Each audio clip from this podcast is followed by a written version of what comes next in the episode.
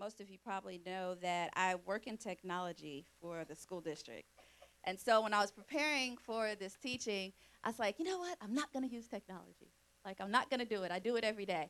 But I couldn't not do it. Like, it's just part of who I am. And so I told Pastor, it's part of my personality. It's part of what I love to do. It helps me to stay focused. It just, it helps me to connect with what I'm doing.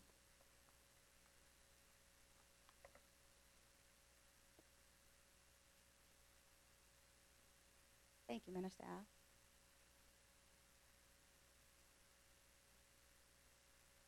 Al. Alrighty, so first of all, um, what I've learned from the Friday night teachings is that each time someone comes up, we learn more about that person. We learn things about them that we didn't know. And so this is my opportunity to share a little bit about myself. Uh, those that do know me know that I'm actually really a private person. So um, I don't share a lot with a lot of people, but, and I would much rather not be seen. I would much rather stay in the background. But the whole point of teaching, this whole point of learning is to expose yourself and to be vulnerable, right? And so, a little bit about me is that I do love to tell stories, though. I love to tell stories. Um, I really am a nerd. And when I say I really am a nerd, that just means like, I just like all quirky things and new information and random ways to do things and life hacks, right? So I really am. Um, and then I'm a master remixer, not in the way that Shamir Janil, right? Not a remixer in music, not a remixer with lyrics, but I'm a master remixer, meaning that I always like to take something and remix it, no matter what it is, right? So if someone gives me a strategy, if someone gives me a recipe, if someone gives me whatever, I take it and I flip it, always, right? And then I try to find the best way to use it in a new way to help others, okay? So, if you notice on your device, as I am advancing the slide, it should be advancing on your device. So you cannot advance it on your own. I advance it. So even if you don't have your device, you can look up on the screen. It's not mandatory that you join the session. I would like for you to join it because there are going to be some questions that are going to pop up, and I would like to have your feedback and your input. Okay? Alrighty, that was on the piece of paper. Let me pause. Who is not in the session? Okay, so on your device, you're going to use the little white piece of paper, and it says go to nearpod.com. When you go to the website, it's going to ha- ask you for a join code. That join code is on the little piece of paper.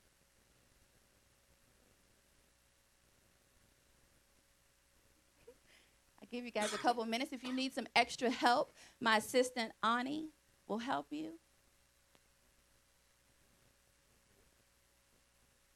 Now, is everyone in? There anyone still need help?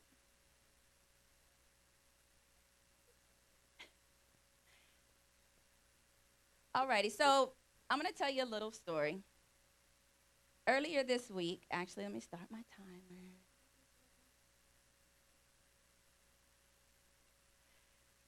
So, has anyone ever had um, like clogged ears? Like where you feel like some your ears are clogged and you can barely hear, right? You know that feeling? really? So, I've kind of been struggling with this. And the last few months, like I've been having this problem even when I go to sleep. Like I'm like, I wake up, I'm cleaning my ears, and I clean my ears like regular, and I know you're not supposed to stick things in them, and I know you're not supposed to do all these things. So I was trying to do, you know, natural ways of fixing it. I was putting warm olive oil, you know, um, the sweet oil in my ear, laying on a peroxide. I was doing all those things. I even went to the store and I bought an ear wash kit. Right? Has anyone ever used those at home?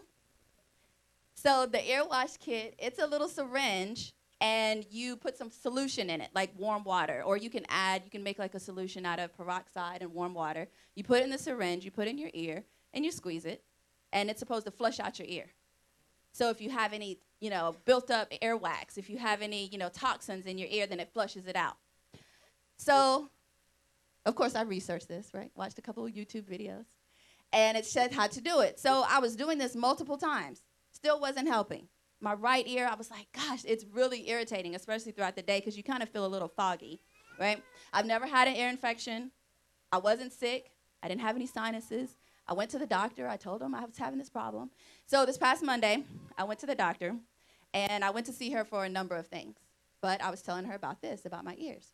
So she said, Well, let me look into your ears. So she looks in and she goes, Oh, well, you have a lot of buildup in your left ear. And I said, My left ear? I was like, But it's my right ear that I'm having problems with. And she was like, No, I can see your eardrum on the right.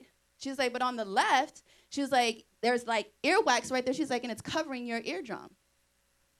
And I said, Oh, she's like, Well, I'll just have a nurse come in and clean it out for you. And I said, Okay. So, so the nurse comes in and she has this syringe and she mixes this solution with peroxide and then she sticks the syringe, but the syringe had, it wasn't like a regular syringe. It actually almost had a pointy end, right? And I was like, oh, you're about to stick that in my ear. So when she put it in there, it actually felt like it was poking and I kept, you know, kind of wincing. But I just, I said, okay, let me let her do it, right? And so she's doing it, and as she's pushing the water in there, it's hurting, like it's so tender. And I'm, I'm like doing like this. She said, are you okay? She's like, you're just sensitive. And I was like, no, you're hurting me. Like, so she said she tried it again, wasn't really working. She was like, it's not loosening up. Let me, let me go get the doctor. I said, okay. So she goes to get the doctor. The doctor comes in. And then the doctor did it, and when she put the syringe in, it didn't hurt. And I said, okay. So she's pushing the water in there and she's flushing. She's like, I have to keep doing it, keep doing it, keep doing it. And then eventually it started loosening up. And then she says, now I can actually kind of see your eardrum a little bit. And so then she said, so then the nurse said, oh, I must not have been doing it correctly. She was like, so then the doctor left and then the nurse came back. And the nurse says, okay, now I got it. So then she started doing it. She was more gentle. It didn't hurt that time, right? And so she kept flushing. She kept flushing it. My ear was still really tender, but she eventually got it out. She goes, Now I can see your eardrum completely. Now, anybody that's ever had that done, as they're doing it, you get dizzy because your equilibrium gets messed up, right? Because in your inner ear.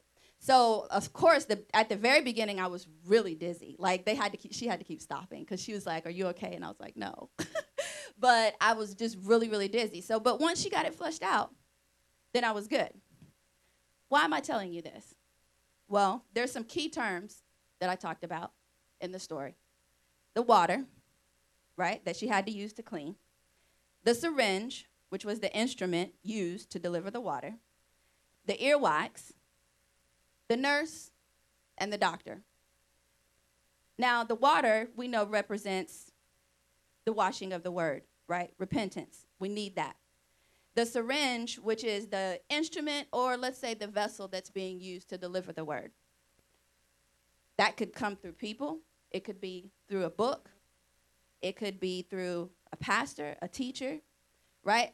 But then the earwax, I had to think about this. What did the earwax really represent? Because we actually need earwax, but you can't have too much of it because if it's too much, then you have an infection. But you need some of it because it actually has antibacterial and antifungal properties. So you need some right? So the earwax to me represents our temperament, our character. So you need some of it.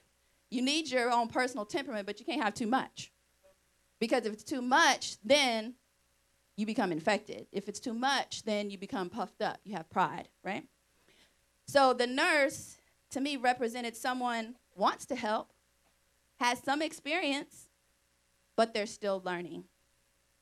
They have good intentions, nice, but they're still learning. The doctor represents the expert, the person that actually is able to model the proper technique. That's our pastor and our teacher. Yes? So that is a little story. And the reason why I bring that up is because that helped me to understand my journey here at Walker Ministries. So over the last year, I realized that I had a lot of earwax built up that I didn't even know. I had been, quote unquote, washing my mind with the word, quote unquote, you know, reading the word, studying the word the best way I knew how, but I still had to build up, right? I was still unbalanced. In addition to that, you know, I wanted to make sure that you understand that I've realized that I have not, I was not clean Remember, I said I thought I was cleaning my ears. I thought I was doing a good job. I really did, with all the best intentions, but I wasn't clean. So today, in this teaching, I hope that you will learn that after some very painful but necessary self examination, I arrived at the conclusion that I really needed a detox. Of course, Pastor's talking about fasting, right? Now, there's a difference between a fast and a detox or a cleanse. Typically, a detox or a cleanse is, is for a specific period of time. And you're trying to rid your body or your mind or whatever it is of something that is very harmful, a harmful substance, okay?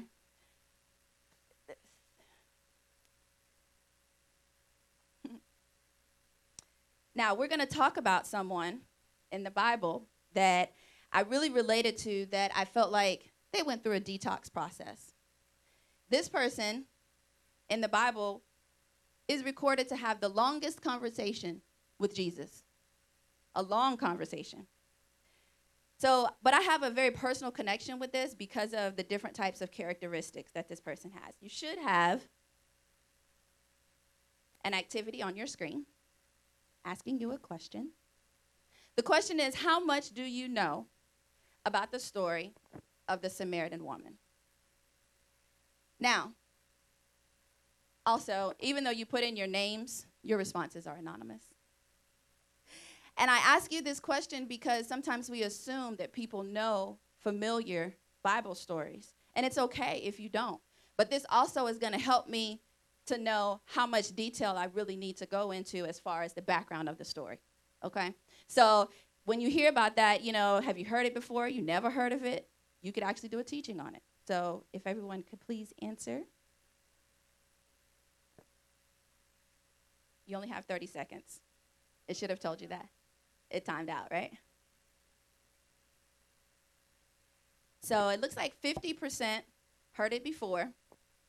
Um, about 22% of you guys didn't get a chance to answer. Um, about 6% never heard of it. And 21%, you guys could do a teaching on it. So that's really, that's a pretty good mix. All right? So, what are the learning objectives? Of course, we have to have some learning objectives, right? The learning objectives are going to start with this. I am really big on acronyms. It helps me to remember. It helps me to connect with certain things. So when you leave here, you say, "Well, what what did I actually learn?" So the acronym here for detox is going to be direct, evade, terminate, overcome, and execute. I need a little creative liberty with that, with the execute, right? There's not there's not too many good words that start with X. So I'd like to use execute.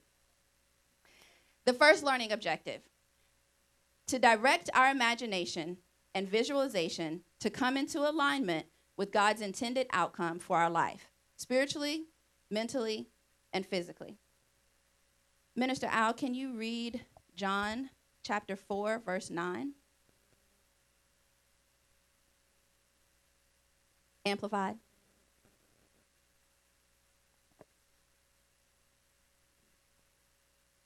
Reading John chapter 4 at verse 9. The Samaritan woman said to him, How is it that you, being a Jew, ask me, a Samaritan, and a woman, for a drink? For the Jews have nothing to do with the Samaritans. Thank you.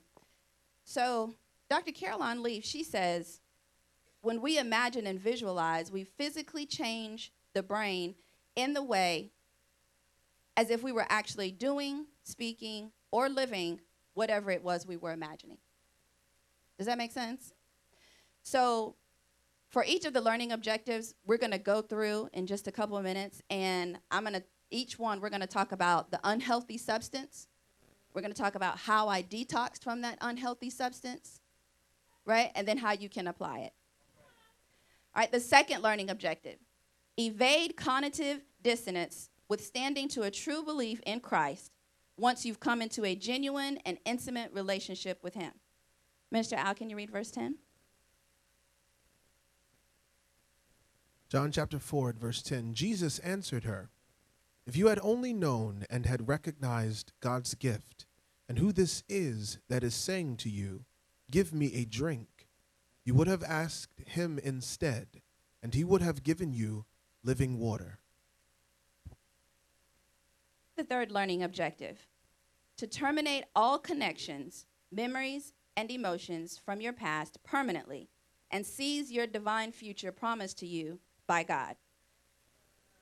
Can you read verses 11 through 12?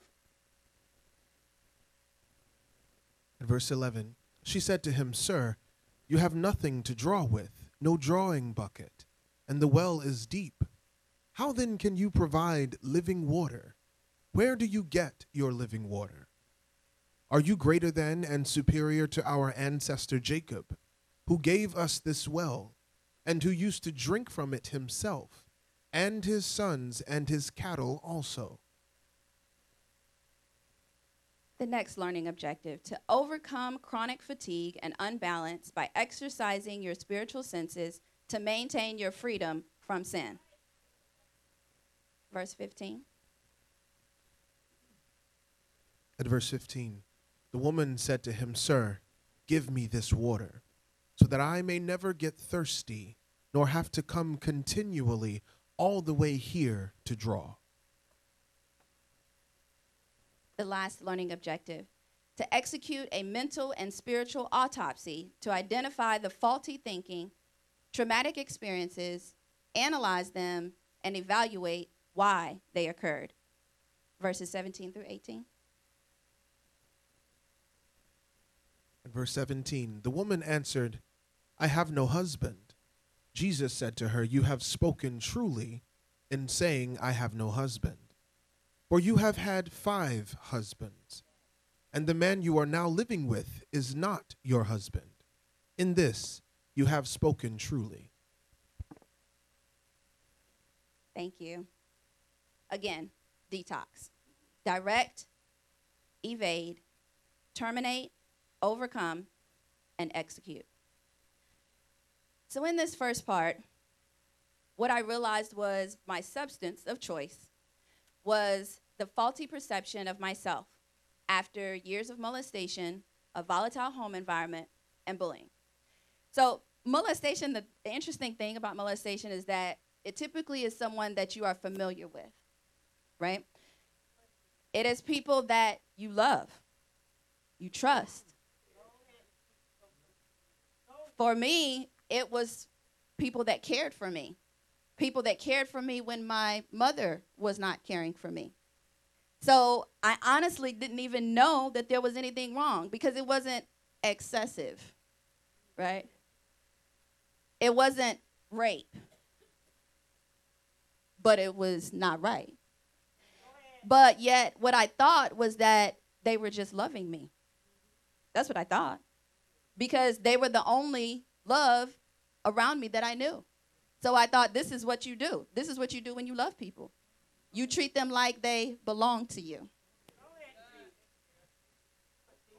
I felt like I was their possession, but I was happy to be their possession because I said, well, they want me if my mom doesn't want me. Not to say that she didn't, because it wasn't that way. My mom didn't abandon me, but she left me with these people when she first got married because she was like, I'm trying to get myself together, you know. She was young, I just got married, you know, so you stay with your, you know, auntie and whoever, right?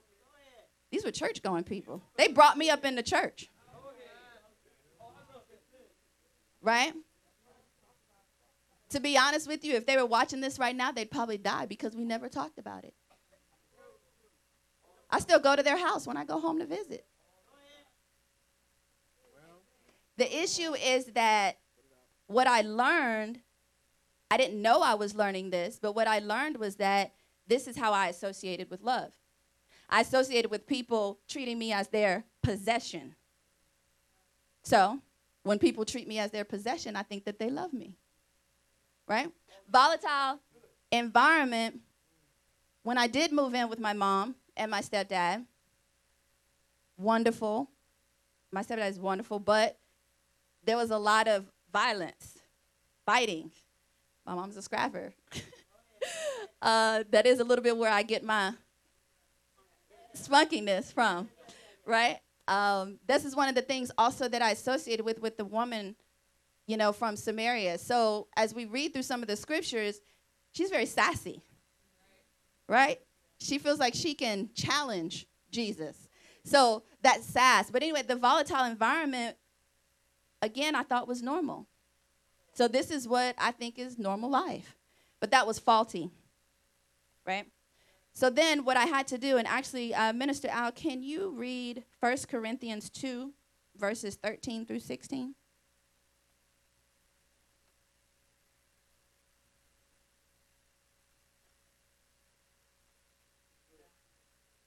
First Corinthians chapter 2, verses 13 through 16.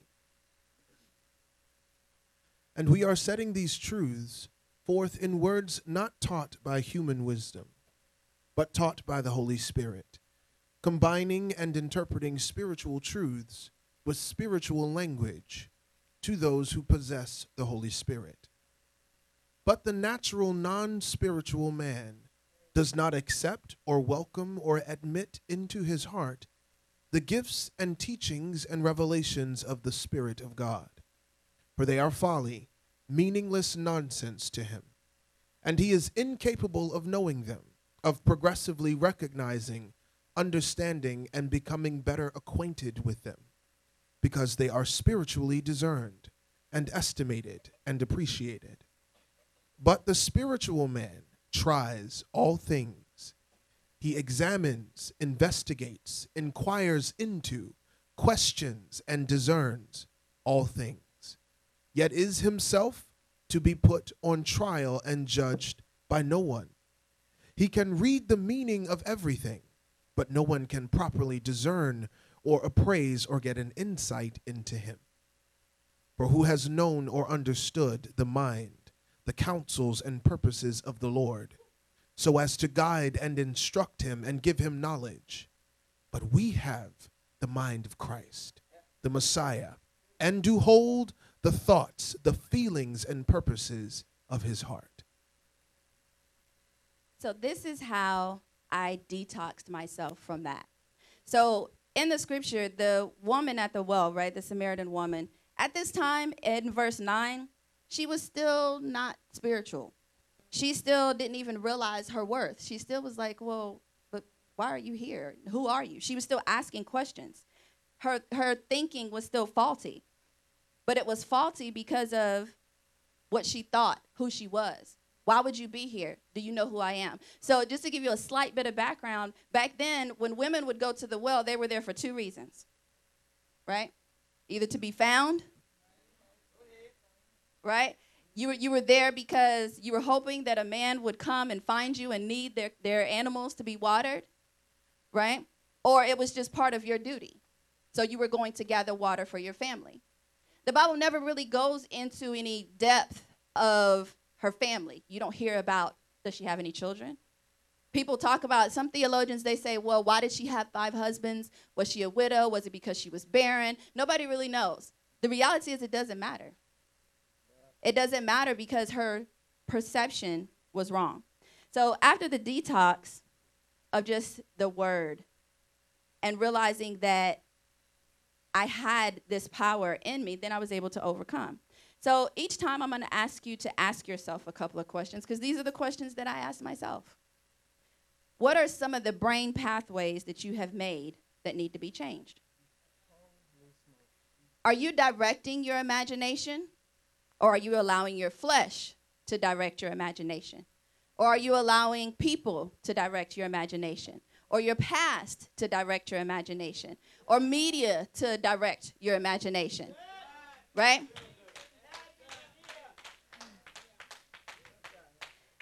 So the next one. And actually, let me go back. I apologize. Minister Al, can you read Ecclesiastes 3, verses 11 through 13? Ecclesiastes chapter 3 at verse 11. He has made everything beautiful in its time. He also has planted eternity in men's hearts and minds, a divinely implanted sense of purpose, working through the ages, which nothing under the sun but God alone can satisfy. yet so that men cannot find out what God has done from the beginning to the end. I know that there is nothing better for them than to be glad and to get and do good as long as they live, and also that every man should eat and drink and enjoy the good of all his labor. It is the gift of God. That's what I had to realize was that I was the gift of God. So to evade, evade cognitive dissonance. Dissonance is basically when you believe something, you think something, but then there are circumstances and situations that come up that cause a conflict. So you say, well, wait a minute. I, I know I believe that this is wrong, but my friends are saying it's okay. Society says it's okay. That dissonance is that disconnect. We see this often amongst Christians. We see it even more often amongst young Christians, especially when they go off to school. And it's because they're, they come into church every Sunday or whatever Bible study and they're hearing the word, but then when they get to school, they're told, well, you can believe anything you want to believe. You can grab hold to, yeah, you can say that you're a Christian, but you can still do these things. That's the distance. It's really a disconnect. So, what was my substance of choice here? I was addicted to information and knowledge. I told you I'm a nerd. And those those people that are, you know, you really like to have information, sometimes it's too much information. I'm here to tell you. You can't read every book. You can't do every study because you will end up falling. And what happened was I actually was still in darkness and I didn't realize it. And I realized also that I was in need of deliverance and forgiveness. So, also, just a, a, side note is that when I was doing this teaching, it was my natural inclination to come at it academically. Right? If you notice, I haven't said this word means this and it's defined this way, and the Hebrew is this and the Greek is this. I didn't do any exegesis on this, and I had to stop myself.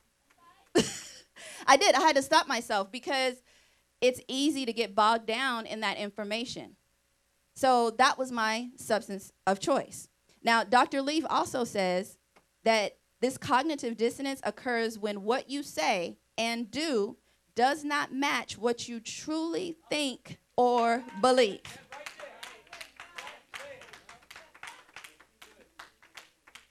So you're saying this, but you're doing something else.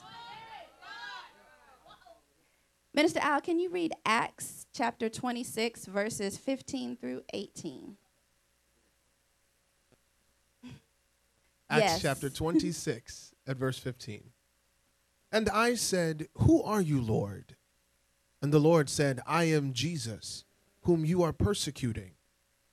But arise and stand upon your feet, for I have appeared to you for this purpose, that I might appoint you to serve as my minister, and to bear witness both to what you have seen of me, and to that in which I will appear to you choosing you out, selecting you for myself, and delivering you from among this Jewish people and the Gentiles to whom I am sending you, to open their eyes that they may turn from darkness to light and from the power of Satan to God, so that they may thus receive forgiveness and release from their sins, and a place and portion among those who are consecrated and purified by faith in me.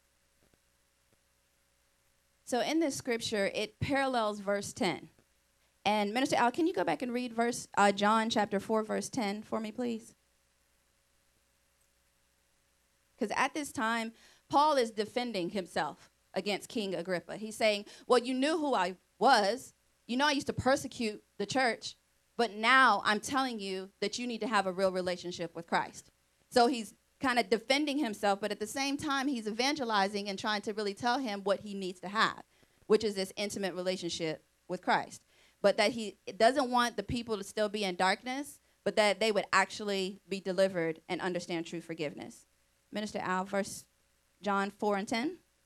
Jesus answered her, If you had only known and had recognized God's gift, and who this is that is saying to you, Give me a drink, you would have asked him instead, and he would have given you living water. Part of my detox process for this was really understanding what it meant to have Holy Spirit and what that meant in reality. So I remember when I first came here, and I used to always hear teachers say, in reality. In reality. I was like, why does she keep saying that? why does she say that word, in reality? Like, aren't we in reality? but we're not. Like, the reality of eternity is the difference.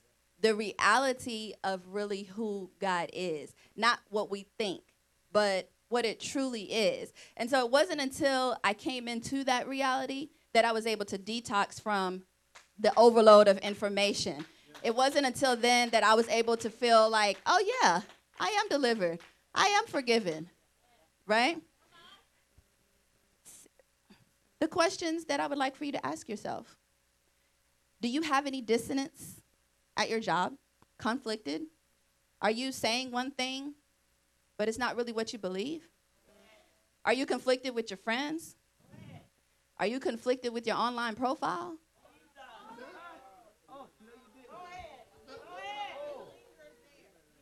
Are you conflicted in your home, with your relationships, with your family? Are you conflicted when you go on vacation? What stays in Mexico? What happens in Mexico stays in Mexico? Right? Is that what we do? That's cognitive dissonance. Now, does this dissonance prevent you from sharing the gospel? It absolutely does, even if you don't think that it does, because the reality is that we are living epistles. So we're sharing the gospel everywhere we go, everywhere we walk. So if you are conflicted and people see the conflict, then they're not going to accept the gospel because it's not real, it's false. Terminating all connections, memories, and emotions from your past permanently and seize your divine future promised to you by God. Minister Al, can you please read 2 Peter chapter 3 verse 9? 2 Peter chapter 3 and verse 9. The Lord does not delay and is not tardy or slow about what he promises, according to some people's conception of slowness. But he is long suffering, extraordinarily patient toward you not desiring that any should perish, but that all should turn to repentance. So, my substance of choice here was my confidence in my religion and my upbringing. So, I grew up in the church. I was like, I grew up in the church. I just came from a holiness church. I got this thing down. That's what we tell ourselves. That's what we say. Right? We, we know the word. Okay? But then another substance of choice is that insecurity. That's the connection with just feeling like, well, you're not enough.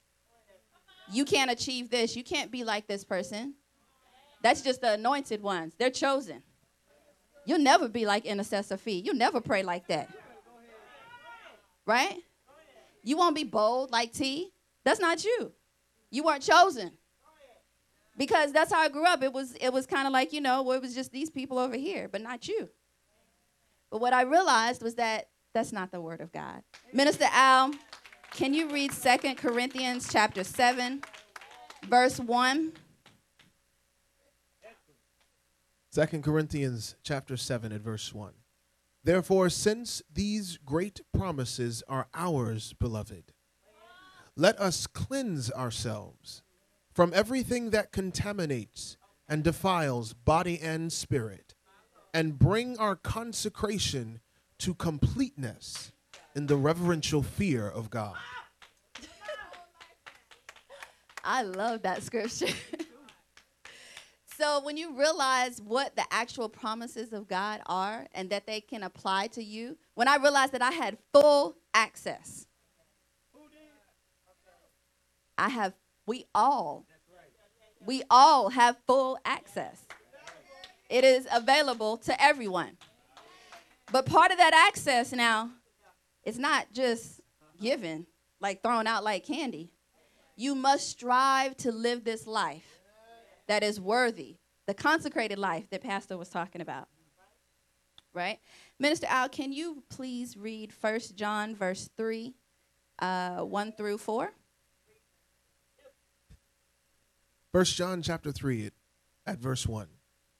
See what an incredible quality of love the Father has given, has shown, bestowed on us, that we should be permitted to be named and called and counted the children of God.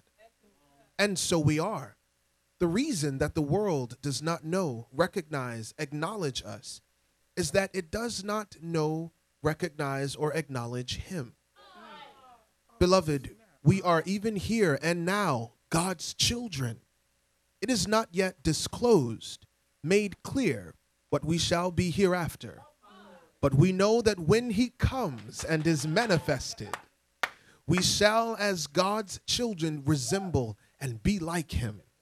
For we shall see Him just as He really is. And everyone who has this hope resting on Him cleanses, purifies himself, just as he is pure, chaste, undefiled, guiltless.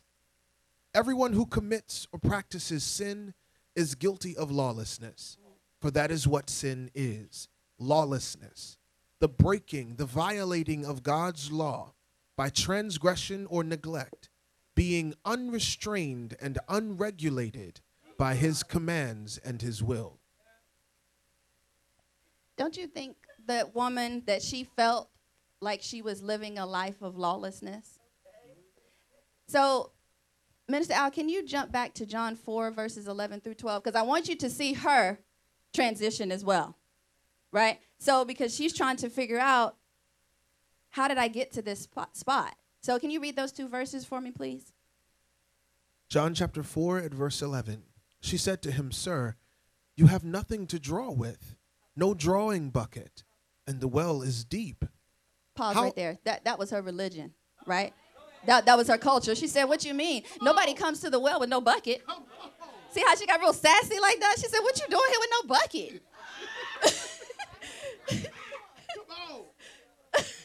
that was her culture. She was confident because that's how she was brought up. This is what you do. Right? And she's like, I, I know you're not here for, for me. So what you doing here? Go ahead, minister. How then can you provide living water? Where do you get your living water? But then Are she you- was curious. Go ahead. Are you greater than and superior to our ancestor Jacob, who gave us this well, and who used to drink from it himself, and his sons and his cattle also? Yeah, again, she's throwing out her knowledge. Like, you're not better than Father Jacob. But she was wrong. Now, the questions I want you to ask yourself here how do you see yourself? How do you see others? Do you know your worth according to God? Overcome chronic fatigue and unbalance by exercising our spiritual senses to maintain our freedom from sin. My substance of choice here lack of self control to preserve my senses. Pastor already talked about it, of course, right? Our flesh. So it is, I did not do a very diligent job of preserving my spiritual senses. And because of that, I had dull hearing, right? That dull hearing leads to sin, right? Now, out of all the five senses, I'm going to talk about mostly about hearing. But in the, when you have a dull hearing, this means that you are slow to believe. So then you can't apprehend spiritual things. Your memory is weak. And you are weak because you are what? Malnutritioned. You are malnutritioned because your appetite is wrong. It's right here on the paper. Appetite. The word is right. So, what do you have an appetite for? What did I have an appetite for? I found myself in a position where my appetite had shifted in the blink of an eye, like that. I was eating healthy, right? On a good foot. Yeah. Felt good about myself. Felt like I had discipline. Felt like I had the self control. But I was not preserving all of my senses. So I was open. And what happened was sin came in. Now, Minister Al, can you read Hebrews 5, verses 11 through 14?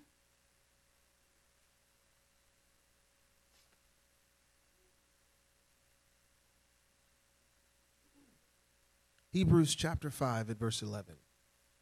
Concerning this, we have much to say, which is hard to explain, since you have become dull in your spiritual hearing, and sluggish, even slothful in achieving spiritual insight.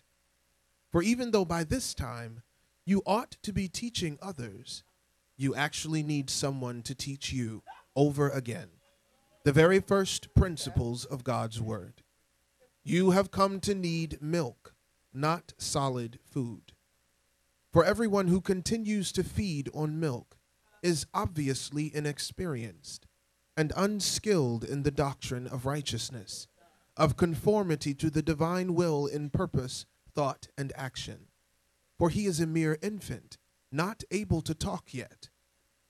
But solid food is for full grown men for those whose senses and mental faculties are trained by practice to discriminate and distinguish between what is morally good and noble and what is evil and contrary either to divine or human law.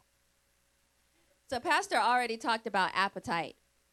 For the sake of this conversation, I want to equate appetite to your desires that start in your mind. So your appetite really comes from what have you been thinking about? It really comes back to so was I thinking about am I going to make a salad when I get home or was I thinking I'm going to pass Wendy's on my way home? So when you're thinking about that, that's what you're going to do. Because then when I when I hear Wendy's, I think that 4 for 4, I, my emotions, boom, fries. right? I think fries. As soon as I think about Wendy's, I think fries. fries and chili. So, and that brings a sense of happiness, comfort. So, when I get to Wendy's, even though they have excellent salads, am I going to order a salad? Because my appetite was not for salad, even though they offer it even though it's an option. But I'm not going to choose it. So for me, and I want y'all to know that this is this teaching is not like something that happened to me a long time ago. This has been since I have been here. Right? So with just the thought, it wasn't fleeting. That thought had an attached emotion which led to a corresponding action when sin comes in, it dulls your senses. But there's hope. Minister, can you read Second Corinthians chapter 3 verses 12 through 18?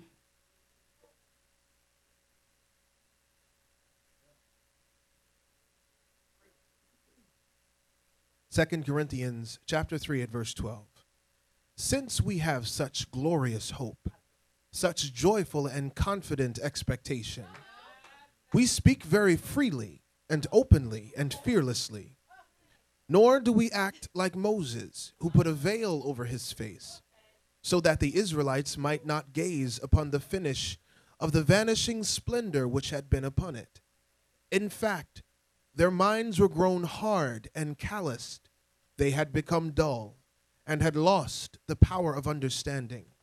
For until this present day, when the Old Testament, the Old Covenant, is being read, that same veil still lies on their hearts, not being lifted to reveal that in Christ it is made void and done away. Yes, down to this very day, Whenever Moses is read, a veil lies upon their minds and hearts. But whenever a person turns in repentance to the Lord, the veil is stripped off and taken away. Now the Lord is the Spirit, and where the Spirit of the Lord is, there is liberty, emancipation from bondage, freedom. And all of us, as with unveiled face, because we continued to behold in the Word of God, as in a mirror, the glory of the Lord, are constantly being transfigured into his very own image, in ever increasing splendor, and from one degree of glory to another. For this comes from the Lord, who is the Spirit. So, how did I detox from those substances which caused the fatigue, which caused the imbalance, which caused the breach? That's what it is. It's a breach, right? So now I have learned how to identify the breach. Now, when you identify a breach, you can't wait till it's right up on you. It's too late. So now I have to actually be able to identify the breach from far off. Right? And that comes from the Word of God. That comes from that freedom from sin. That comes from being delivered and forgiven. So I want you to ask yourself what do you have an appetite for? Where have your appetites led you? Do you have a wax buildup? Remember, I talked about that earwax buildup that you're not even aware of? How I didn't even know that my eardrum was covered. I, I thought when she said that, what do you mean it's covered? Shouldn't I have a hard time hearing? I didn't realize that I wasn't hearing properly. That is the dull of hearing. You don't even realize that you have some type of buildup in your spiritual senses.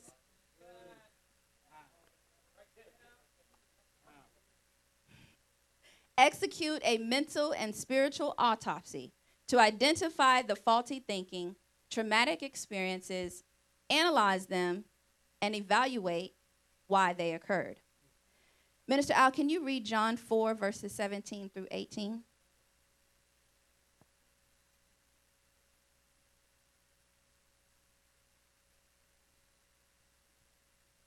John chapter 4 at verse 17. The woman answered, I have no husband. Jesus said to her, You have spoken truly in saying, I have no husband. For you have had five husbands, and the man you are now living with is not your husband. In this you have spoken truly. Thank you. So, in this verse, she actually identified where her disease was, where her faulty. She said, "You spoken truth," right? And she realized that this was actually what was causing her to be spiritually dead. But then she allowed Jesus to who was the expert to tell her what really was. Because that was truth. And he confirmed her diagnosis, right? So, autopsies, they're diagnostic in nature, and they're intended to aid in the process of identifying the disease that caused the patient's death. However, they also have a learning purpose for medical research so that people can find a cure for something, right? So it can help others. So, my substance of choice here is shame, guilt, ridicule, condemnation.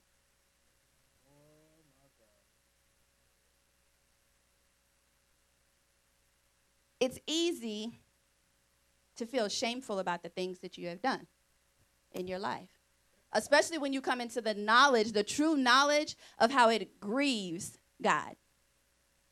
Because at the time, you didn't feel his grief. At the time, you knew God was always there, He never went anywhere. But you didn't realize that it saddened Him, right? So then you feel guilty. Then you ridicule yourself. Then you condemn yourself. So I'm going to tell you a little something about myself. In my former years, well, first of all, it's no secret that I love children, right? it's no secret. Um, I do. I love children, and since it's been that way since I was a young child. Like even when I was younger, I babysat early. You know, I just always taking care of babies early. Like it was just something that I did. So imagine my disbelief when I go to college and I'm in my freshman year. I was an honor roll student in high school, but then you get to college and you just lose your mind. I was a good kid. I was the good kid. I am the good kid. I am the good child, right? Um, I was the obedient one, very much like Adriana and Ani. I was the obedient one. But then when I got outside of my parents' home, when I got outside of this restrictive area, and nobody was paying attention, nobody cared because I was still compliant. I was still nice. I was still respectful. I was still loving. So, guess what? I was right under the radar. Like that. Okay? I was right under the radar. Nobody was checking for me. Okay? But I was doing whatever I wanted to do. Second semester of college, I get pregnant. I did not want to tell my mother. What? You did what? But eventually, I had to tell her because I found myself in a situation. I wanted to be able to take care of it myself without having to tell her. My roommate had done it. I had gone to the clinic with my roommate twice. We were in our second semester of our freshman year. We lived in DC. I went to Howard, by the way. I went to Howard for my first two years. So in DC, there's accessible to everything. We were 18 years old, jumped on the bus, went down to Georgetown, took her to the clinic, got back on the bus, got back to our room. Twice. But those were not that was not my story. I had to call my mother. And I had to tell her that I was pregnant. She said, Well, what are you going to do? Well, first of all, she hung up on me. first, she hung up. And then she called back and she said, So what do you want to do about it? And I said, Well, I can't have a baby. I mean, I, what? And she said, Okay, I got to call you back. The next day, she called me back. She says, You're going to take a bus down to your uncle's house who lives in Atlanta so forth and so on. They didn't set it up. This is what you're going to do. I said, okay. So I took the bus down to Atlanta. My uncle had to take me to the abortion clinic. My uncle had to take It's funny now, but it wasn't funny then. And it's it's funny because this is not something and he was a good uncle. I mean, I grew up with him. I knew him. But he had to be there with me.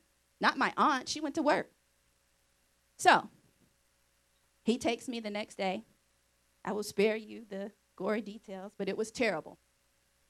I want you to know it was not one of those situations like an in and out. I was 18, right? Let's fast forward two years. So I fooled off in school. My mom said, You're getting out. We're not paying for your college because you're fooling out. You, you're just messing up. But I stayed and I worked, you know, doing my thing, hustling, working, was dating somebody, Thought I was grown. Got pregnant again. Now I'm like 20, pushing 21. What you gonna do? The world has said, you don't have to keep this child. You can do whatever you want to do. He said, I'll pay for it. Right? So, ooh. so I get another abortion. That's two.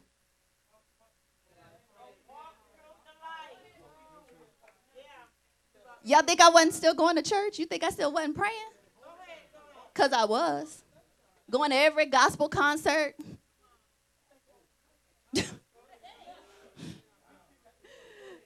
It don't mean nothing. No one was saying this is not what you should do. They said, go ahead. They said it's okay. Right? So, now, let's fast forward a little bit. I'm dating my kid's dad at the time. I'm just going to go ahead and slip this right in. When we were dating, he was married. I just throw that out there. you know.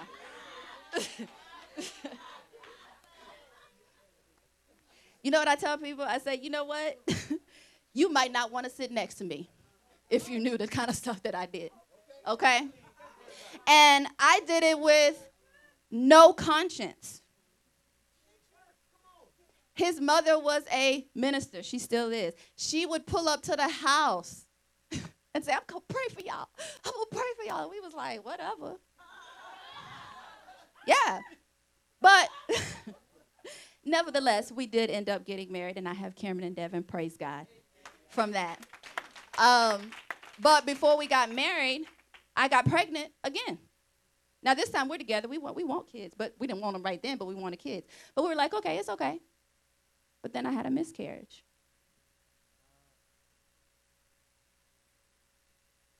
Guilt. I mean, that thing came quick. I began to question God, and I said, so now am I not going to be able to have kids? Am I never going to have children because of what I did?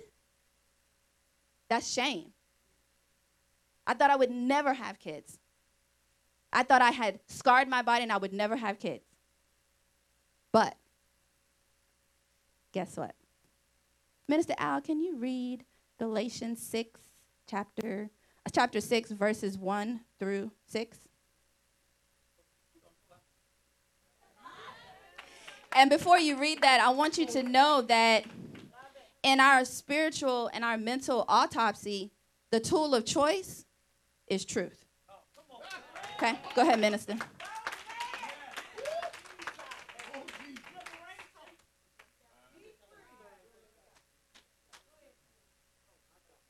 Galatians chapter 6 at verse 1.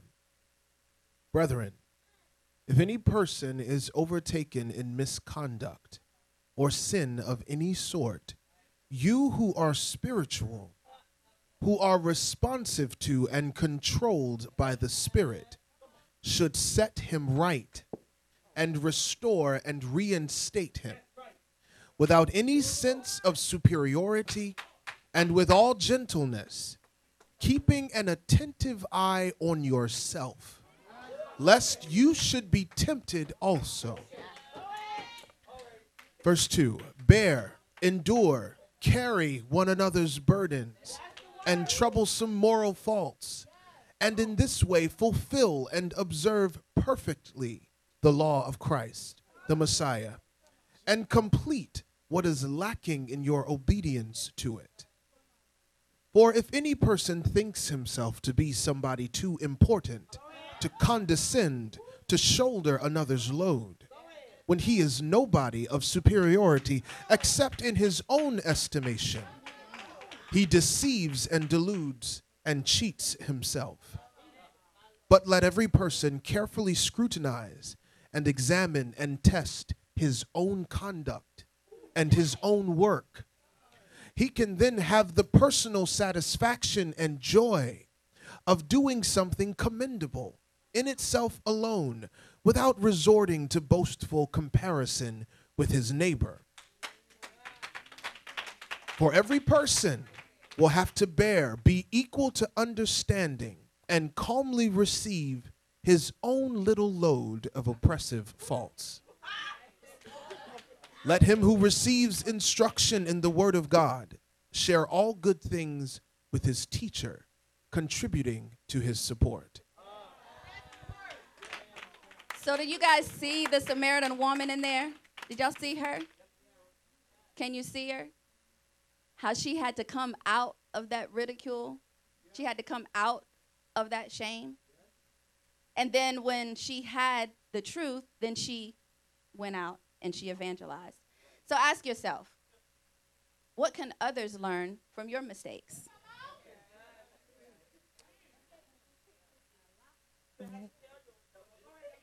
What are some things that caused death in your life? Now, you guys got the little card, right? It was essential to my life that I come here. I want you to know that literally people's lives are in the balance. If it were not for our pastor and our teacher, even in a most recent fall, I would have stayed in shame. I would have stayed there. I want you, I would have stayed there. But they love. And that's what I, have seen it. Like I, have seen it. Y'all know I'll be right there. I've been watching them do it with other people. But you again, you have to go back to remember what I told you. I thought that's not for me. Right? So you have to tell yourself that it is for you. That that forgiveness it is for you. So you got to find your detox process. You've got to identify the substance, your substance of choice. Sometimes your substance of choice is checking out. Sometimes your substance of choice is laughing and making jokes. Sometimes your substance of choice is bringing all the attention to you. Sometimes your substance of choice is hiding.